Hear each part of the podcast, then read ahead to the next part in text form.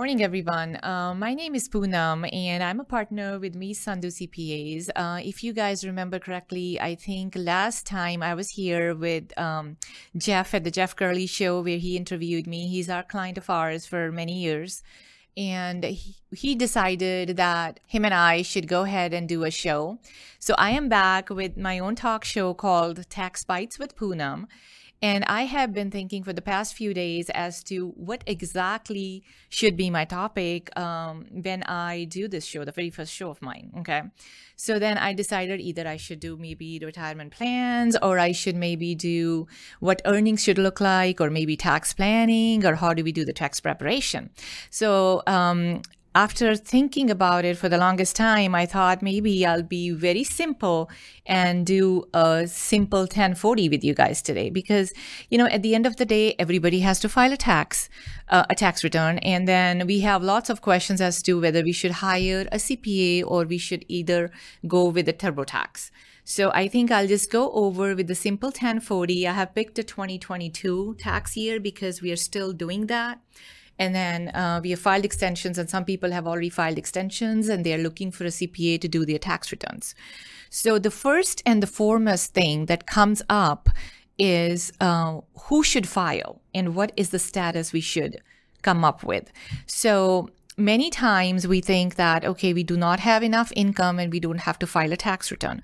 But then you have a W 2 where you have some specific federal withholding going on, and then you want to get that money back and then you're like whether should i get that money back and file or should i let just let it go so the rule of thumb is if you have an income um, based on your status being a single, married filing jointly, married filing separately, head of the household, or a qualifying surviving spouse, your standard deduction has to be um, smaller than what your income is, basically.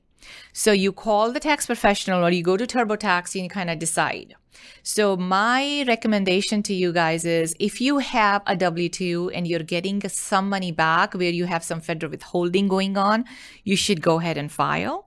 If that's something you can do it by yourself. And if you want to go and um, take some help with the tax professional, then you have to make sure that what the money you're getting back covers the fee of that tax professional. So let go, let's go through the first page of a 1040.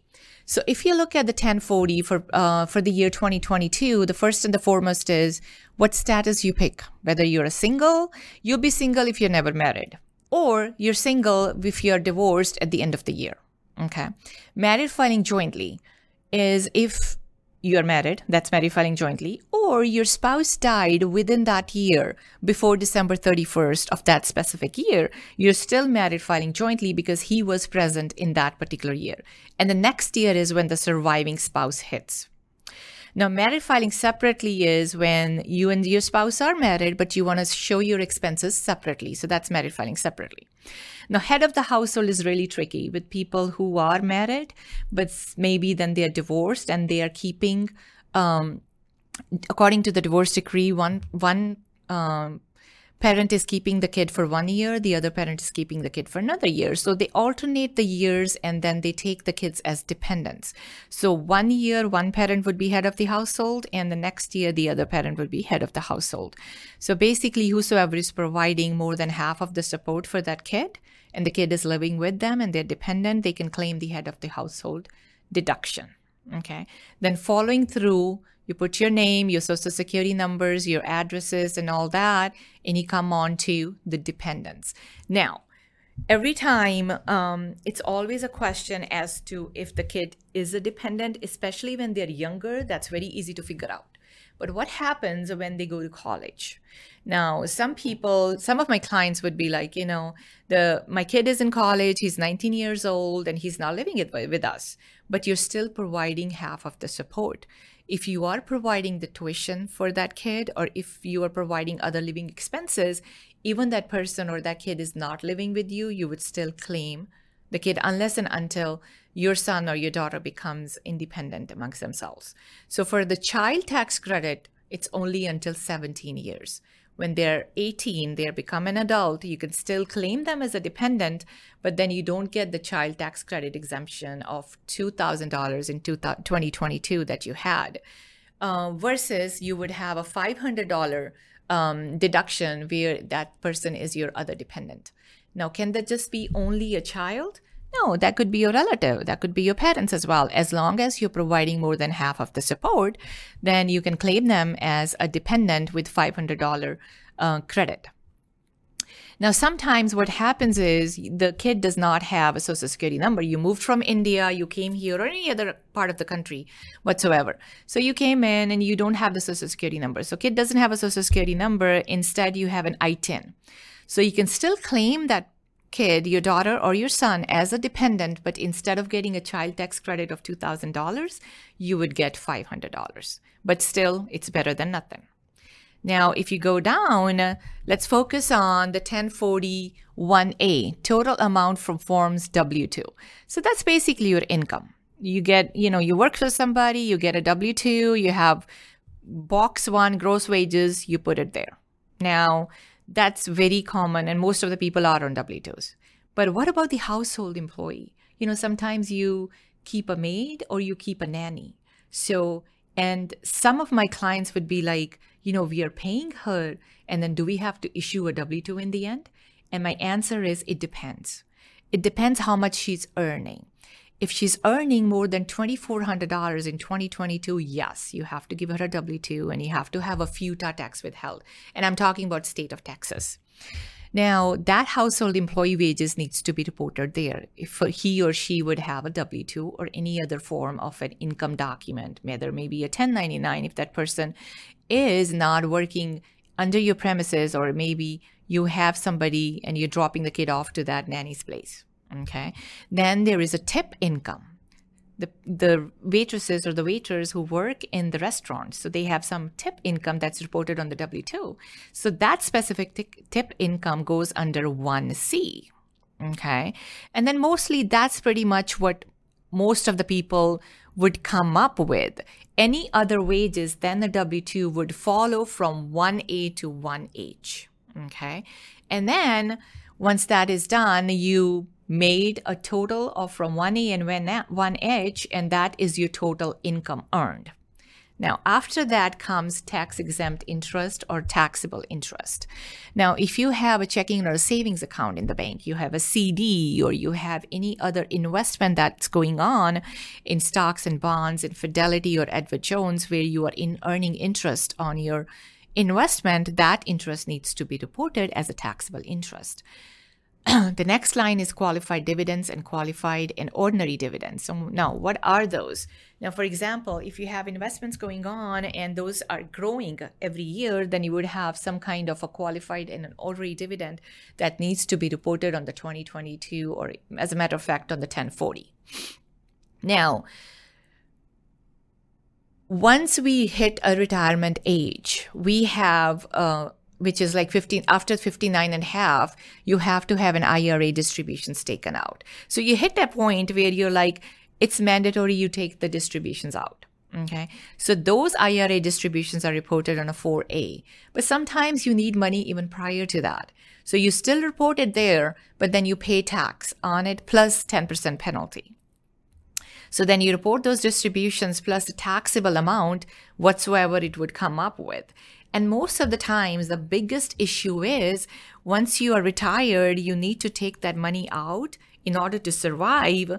And then some of the elderly people would think that we don't have to pay tax on it, which is wrong because when you're withdrawing on it, you have to either have a federal income tax withheld on that proper form that you get, the 1099R, or you have to make an estimated tax payment. So every time you have that withdrawal coming in, I would suggest sit with your tax professional, a CPA, and tell them that you're going to be having this IRA distribution of about 60,000 this year. And then do you want me to withhold the tax? Do you want me to tell Fidelity Investments or Edward Jones or anywhere that your account is for them to take the 30%, 25%, 20% out so that you're not paying that much in when the tax return is due? Or you can figure out how to make an estimated tax payments and we can help you with that. Okay. And then comes the Social Security benefits. So you get, you retire, you get your Social Security benefits, you put there, and then it would calculate how much the taxable amount is going to be. Now, the next thing that comes up with is capital gain and losses, which is our favorite topic on Schedule D. So, what happens is most of the time when the taxpayer or the client sells the house, they are panicking. Oh, I sold my primary residence. I'm going to have a taxable event. I'm going to have a capital gain. So, when you're selling your primary residence where you have lived for uh, out of the five years you have lived two years there you have established a nexus. You do not have a tap capital gain or a loss. Um, if you're married filing jointly you have a 500000 gain exclusion. If it's single then you have a 250000 gain exclusion. But it depends. What kind of gain exclusion? How does that work? So let me explain. So you have a cost basis when you bought the house Okay. So that's the cost basis of when you bought, actually bought the house a few years ago. And then you made few changes to it. You did improvements, you did repairs, something went wrong and all that, and you have to keep track of it. Those things and those improvements are added on to your cost basis. And then whatever amount that you sell it for, so that sale price minus the cost basis is your capital gain and loss. And if it's less than 500,000, that's the gain exclusion you get. So hence no, no gain no loss. But what if it's a rental property? What if it's your other home that you're not a primary residence? Then you have a capital gain. Okay, so that needs to be figured out. Again, a tax professional can help you. And if you, if you ever have a capital gain and loss happening, I would highly suggest to get the tax return filed with the CPA and not do that yourself because there might be some loopholes which you might miss, or maybe the cost basis has to have improvements added to it to reduce your gain and increase your loss. Okay. And then there is an other income. So, what is other income? That's for basically businesses. If you do not have a W 2, you would have other income. What is other income? That's a Schedule C. So, for example, some of the times when you are like, okay, I want to go into my own business, but I really don't want to file a separate tax return for the business. So, then you would have a Schedule C. You follow, you get a formation done for an LLC, and you have a single member LLC going on. You give yourself a revenue or maybe an income and a 1099 and maybe a corp to corp and then you have some expenses. So we report that there under the other income after going through you know the revenue and the expenses and whatsoever your net earnings are okay? So that is your other income. Now i'll go through the net earnings portion a little later. Now, my favorite topic of this 1040 is adjustments to income because that's something when we are filing with TurboTax, you tend to miss. And that is why you end up having a higher taxable income and a higher tax bracket. And when you continue doing that, you come into a glitch where after two, three years, you'll be like, okay, I'm owing lots of tax. I need professional help. And then when you a CPA like me or somebody else would come in and we look at it, we're like, okay, we need to go back and amend your three, four years because you have been paying a lot of tax for those years, the way you could have done less. So adjustments to income what are those? So basically, you have health savings deduction going on. If you have an HSA with your W 2 or any other that you're doing that needs to be formed on Form 8889, you have a student loan interest going on. Now, remember, I, I told you earlier about the other income. There's a self employment tax of 15.3%. That is a deduction which is adjustment to income. Then you have an IRA deduction where you can do a traditional IRA deduction of $6,000 if you are um, less than 50 and if you're over 50 i think you can do $7000 and then there is a sep ira remember if we go back i was talking about the other income and i said i'll come back to the net earnings. So those net earnings are that if you have a revenue and an expenses you can do actually about 25% of those net earnings to sep ira and take a deduction there to your adjustments to income that decreases your taxable income so that's basically what the adjustments to income is. So that brings you to adjusted gross income. That is your AGI, which you must have heard CPA saying, what is your AGI? So that is your adjusted gross income. Your income, the whole income that I went through from 1A to 1H, then your tax, taxable interest, and your qualified dividends, and your pensions, your IRA distributions, your social security, your capital gains and losses, your other income. Everything brings you to adjusted gross income. Then it's your standard deduction or itemized deductions. I'm not going to go over a whole lot under itemized deductions because nowadays what's happening is lots of people are under standard deduction because property taxes are capped at 10,000. No matter if you're living in higher cities, be a Frisco, Plano, lots of people have bigger houses, you know, but they are paying like about 17,000 to 18,000 in property taxes, but they can only deduct up to 10,000 because that's the limit. And then if your standard deduction is in 2022, I think about $25,700, $900. That's 25,000 more than you cannot really have an itemized deduction up to that until unless you have a huge charitable contributions going on. Okay. So most of the people does come under a standard deduction. And then if you look in the 1040 line 13, qualified business income deduction, and that's something which most of the people miss. Now, if you have a W 2, it doesn't really matter it doesn't really uh, bother you. But if you have a business and there is an other income going on, when I say business, remember the single member LLC and the Schedule C I talked about? If you have an income there, you have a qualified business income deduction going on, about 20% of that other income, which is revenue minus expenses going on there. And if you really do not click in the software that it's a qualified business, you're pretty much going to miss it. And that's what happens when you do your taxes by yourself because once the client comes to me and I'm going through and I'm doing the tax planning and the preparation, I'm looking at the previous year return and I'm like, okay, there you go. He missed this $12,000. He probably didn't even know. So that is the biggest deduction, you guys, because you need to follow your 89.95 and see you got that deduction because that's basically your adjustment to the taxable income. So with that comes on line 13 and then you add the 12 and 13 that's your taxable income. So that is basically your base. So you started from all that and you hit the line 15 of your taxable income. Okay, so now once we reach the taxable income, we are coming up with tax and credits. So now what happens is most of the time the clients would be like, "Oh, last year I had lots of credits. This year I don't have any. Why am I owing this much and I didn't owe that much last year?" So it again, it depends. So now let me go back into tax and credits line 17 and its other amount from schedule 2 line 13 and the child tax credit or the other dependents. Okay. So tax credits. So what kind of tax and credits we have? We have a foreign tax credit. Um, basically, if you have invested in any stocks and bonds, you have a foreign tax credit listed on your 1099 Schedule B and a consolidated that you get from your Fidelity or Edward Jones. So that's your foreign tax credit. Or sometimes what happens is if you are a resident of some other, even if you are a US resident or a citizen of uh, US, but you still have properties in other states, be it India, Ghana, or anywhere else, Bangladesh, anywhere. And then you want to sell those properties. So you go to India, you sell those properties, and you pay tax over there. Okay. But because the US taxes you on your global income, you, when you are a resident of the US and a US citizen, you're supposed to actually report that income here in the US tax return. So when you come back, you're going to show on Schedule D, like we talked earlier, that what your cost basis and sale was and then you have to report that foreign tax credit you have to take that credit because you can't pay over in india and here double so then whatsoever you gain is you have to deduct the foreign tax credit from there and actually take a credit. So that's something which you might need a tax professional help because that's a little tricky to do. And you want to make sure that comes up with comes up there. Okay.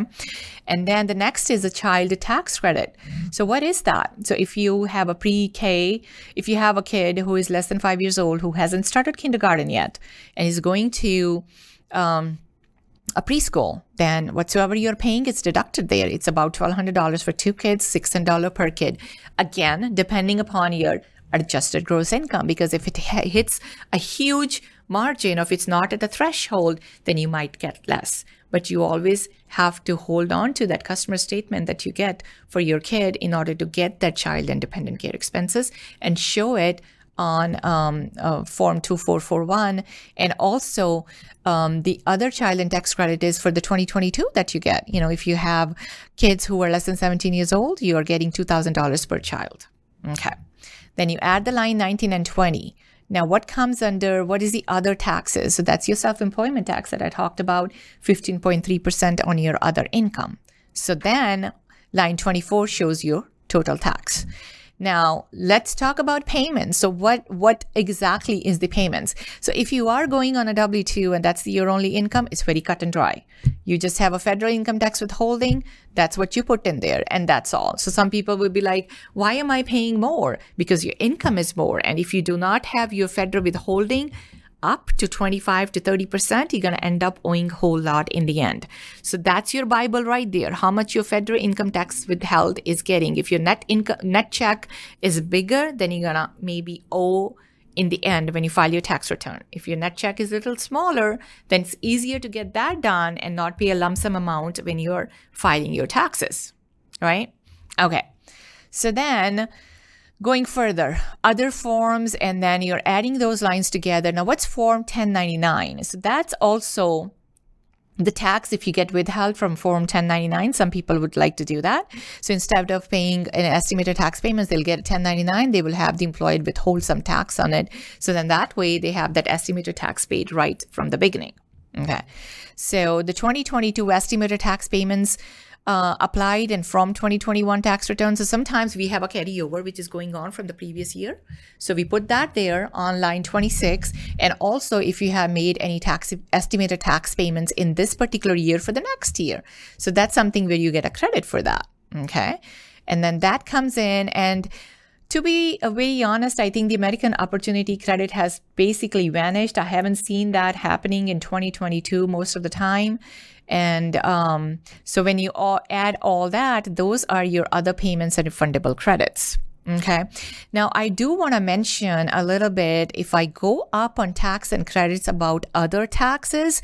Now, sometimes what happens is these are not explained properly, but if you go onto a schedule two when you're filing on your 1040, you'll see a self-employment tax, but then you would see also some of the people who are on W2, they would be like, I do not have a self-employment tax.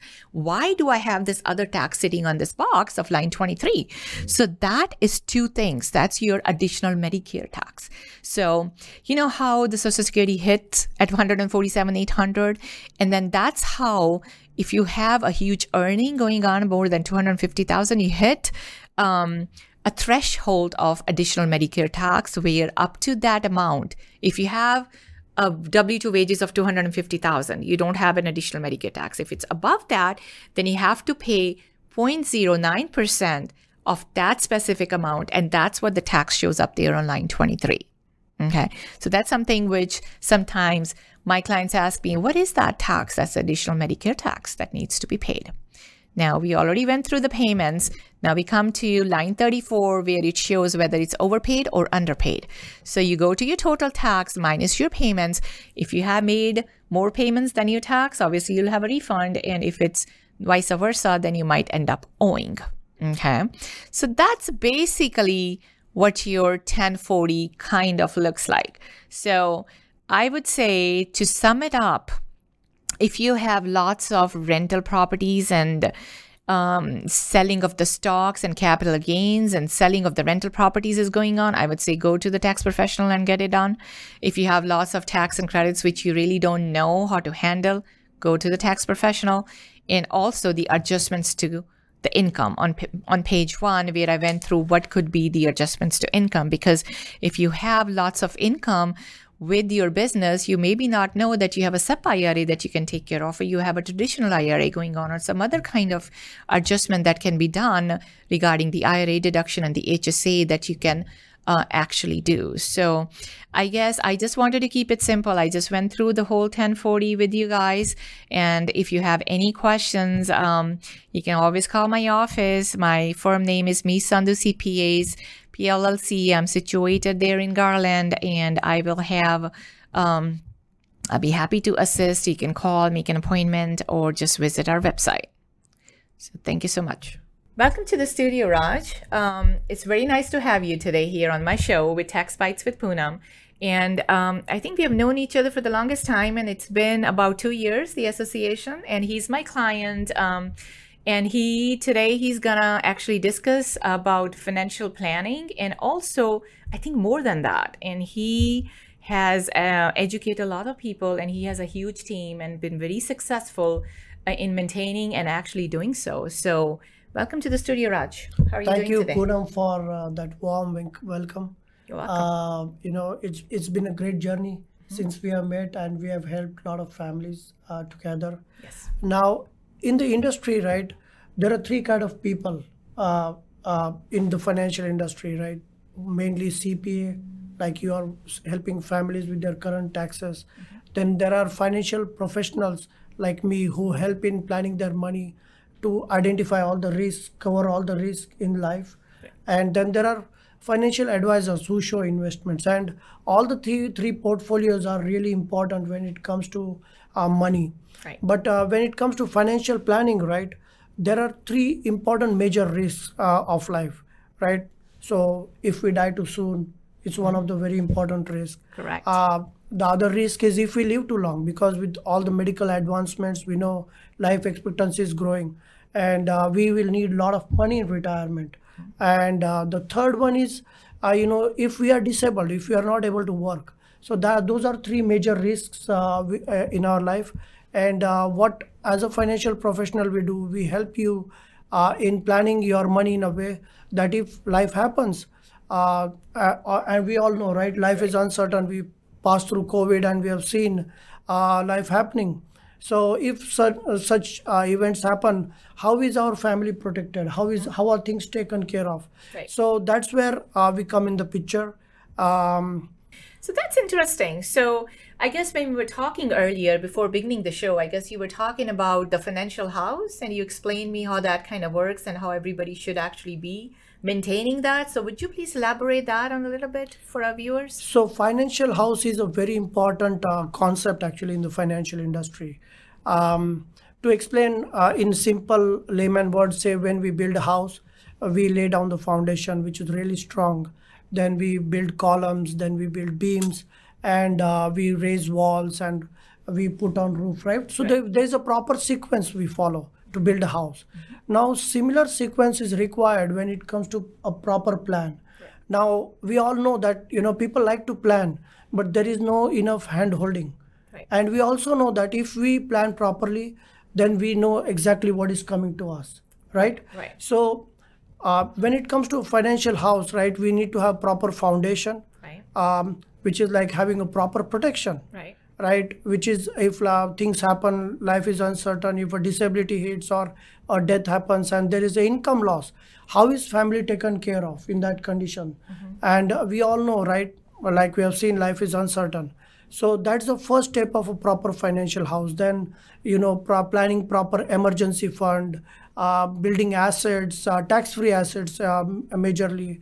Then, then uh, people uh, like invest in risk and all. So there is a step-by-step process to building a proper financial house.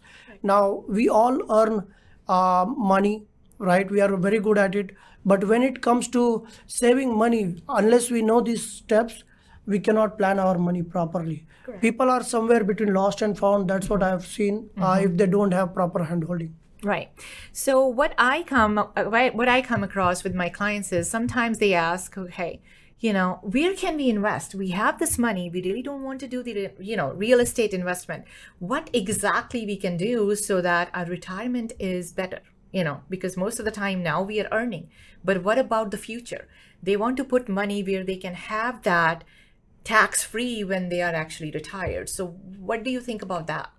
Yeah, so retirement is one important uh, plan people need to understand where we are getting uh, to. Like a lot of people I see, right? Uh, they are going uh, into retirement blindfoldedly, Exactly. right? Exactly. And um, there is no proper hand holding there.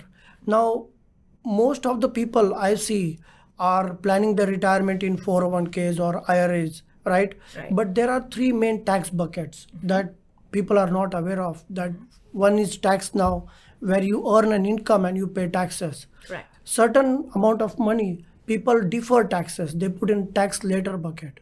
Mm-hmm. And then the third strategy is a tax advantage bucket. Now each bucket has its own pros and cons. Okay. Now, if you want to plan a retirement, if you are in a tax later bucket, mm-hmm. what's going to happen is you are not paying taxes right now, but you are deferring taxes. So when you withdraw your own money in retirement, you you have to pay taxes. Now imagine today we are earning, Right. and we are not okay to pay taxes or we have to pay taxes but if we are retired and if we don't have enough income that time and we have to pay taxes Exactly. it, it will be such such a painful and i know you could be meeting a lot of clients of that I am. kind who are retired who have to file taxes and pay taxes right, Right, so uh, to properly plan your money in a way that you not only op- save taxes but you optimize taxes overpaying the taxes. This is what we do that we optimize taxes. Okay. now there are four things we have to do with the money mm-hmm. right? Mm-hmm. One is like obviously we want to earn money but we also want to grow money. Mm-hmm. We want to grow it faster and then whatever growth we made we want to s- save as much taxes as possible. Now if your money is diversified in the tax advantage bucket where you don't have to worry about the taxes then you pay zero dollars in taxes Interesting.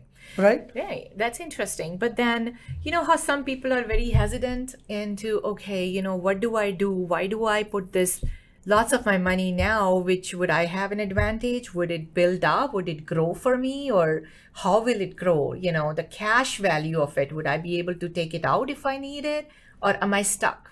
So Right. those are the questions that Right. So basically, uh, we already saw that there are three tax buckets. Similarly, when it comes to investment, right, there are three investment strategies on a broader level. right, The first is a fixed strategy right, where there is no gain, but you don't lose money. It's like a two or three percent gain, like you get in a savings account. Right, Right. right. But you know, uh, there is a very important rule, rule of seventy-two, which Albert Albert Einstein has given, Mm-hmm. uh, that if you divide seventy-two by rate of return, it will give you approximate number of years it takes to double your money.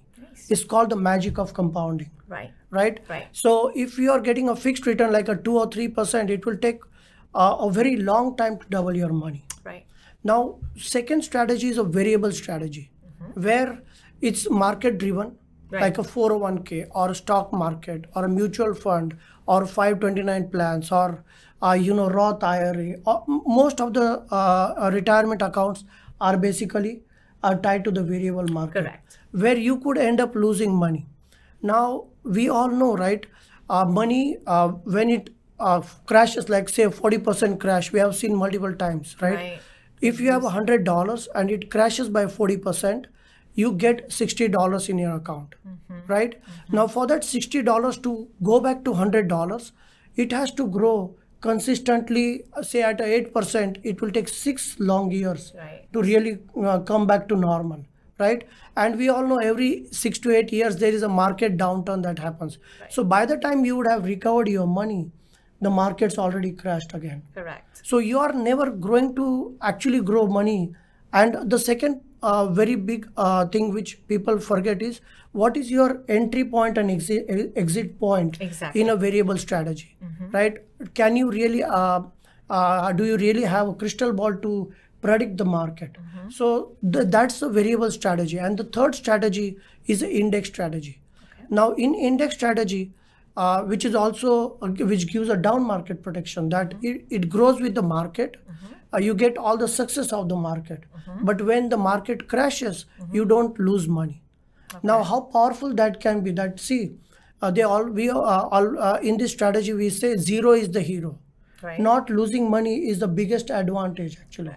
So when market crashes like a 40% if you are stay put and if you are not losing money that that that helps you grow the money faster in, in, in the long run okay, right so most of the products which we sell right the uh, or we offer to the clients uh, where clients invest their money uh, right they grow in the index strategy Okay.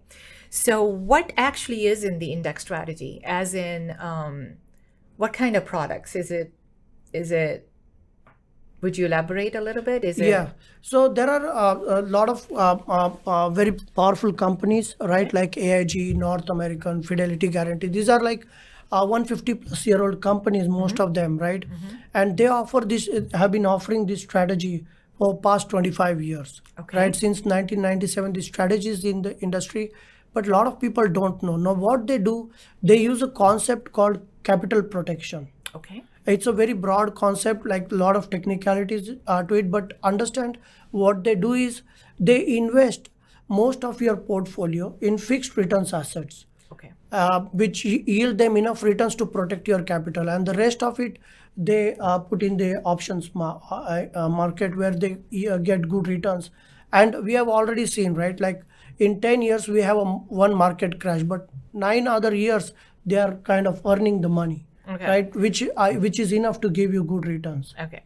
So that is how you don't lose money, but it kind of grows and, you know, it's protected. So what exactly do they have to do to invest in it? The viewers, would you would you Correct. tell us? So, uh, uh, index strategy, you cannot go and buy in the industry. Okay. Right? Like uh it's not an index fund, like a S&P 500 or PIMCO or several others.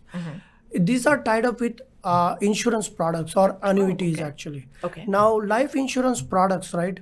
People use it as an investment vehicle. Right. See, life insurance earlier was a death benefit product, That's but today it's a living benefit product. So when when it comes to our wealth, protecting our wealth is very important, Correct. and that's where uh, the living benefits come in the picture.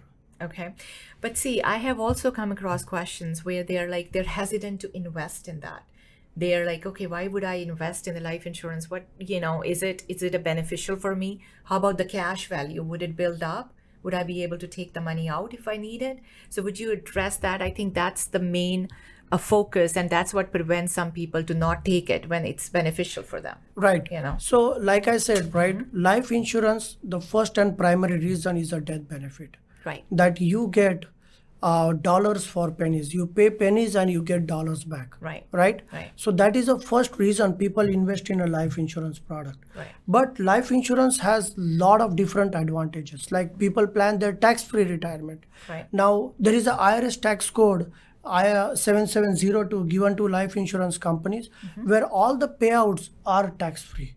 Oh, nice. Mo- like say a death benefit is a tax free Right. a living benefit so if there is a critical chronic terminal illness that happens you can uh, take advantage of a tax free income from that now the other reason right is people plan college financial planning in life insurance products earlier people used 529 plans Right. but 529 plans are tied up are market driven right you could end up losing money but if you apply proper strategies investment strategies to a life insurance product and design it properly then you can use it as an investment uh, for college financial planning now the best part of this is it's a hidden asset in your portfolio Right. if if the kids try to run an application this won't show up as an investor investment and and if kids are uh, your kids are like um, are running for a scholarship, Scholarship, right. right. in that case uh, this will not show up and they could uh, you know uh, take advantage of the scholarship so your money is secured Right. now if you are in a 529 plan it will show up as an investment and the kids might not qualify for scholarship For the scholarship. so that's the second uh, very important reason when it comes to college financial planning. Now, estate planning can be done through life insurance product. Now, what is estate planning? Say there are uh, high high net worth individuals, right? Right. We work hard for our life. We build wealth. Right. Now, are we building wealth for our closed ones or to pay to IRS? Right is the question. Right. And how to secure uh, your investments or your assets from IRS. So, uh, high net worth individuals use this uh, in estate planning to protect their assets from taxes, right?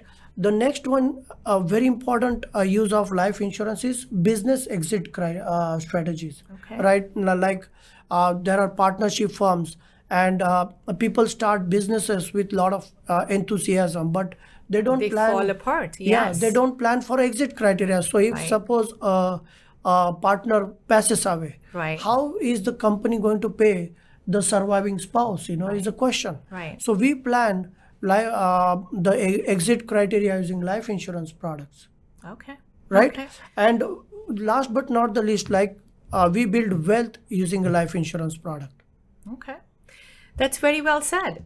Thank you so much, Raj. And I guess if somebody wants to, you know, plan their future, wants to do a fin- financial planning, wants to do a college planning for the kids, wants to do a retirement planning in the future, wants to get more information on life insurance products for living benefits, they are more than welcome to reach Raj or to me directly through Me Sandhu CPA's website, and I'll be happy to connect them to Raj which uh, his full name is Rajinder Lodha, and I guess you can actually benefit a whole lot.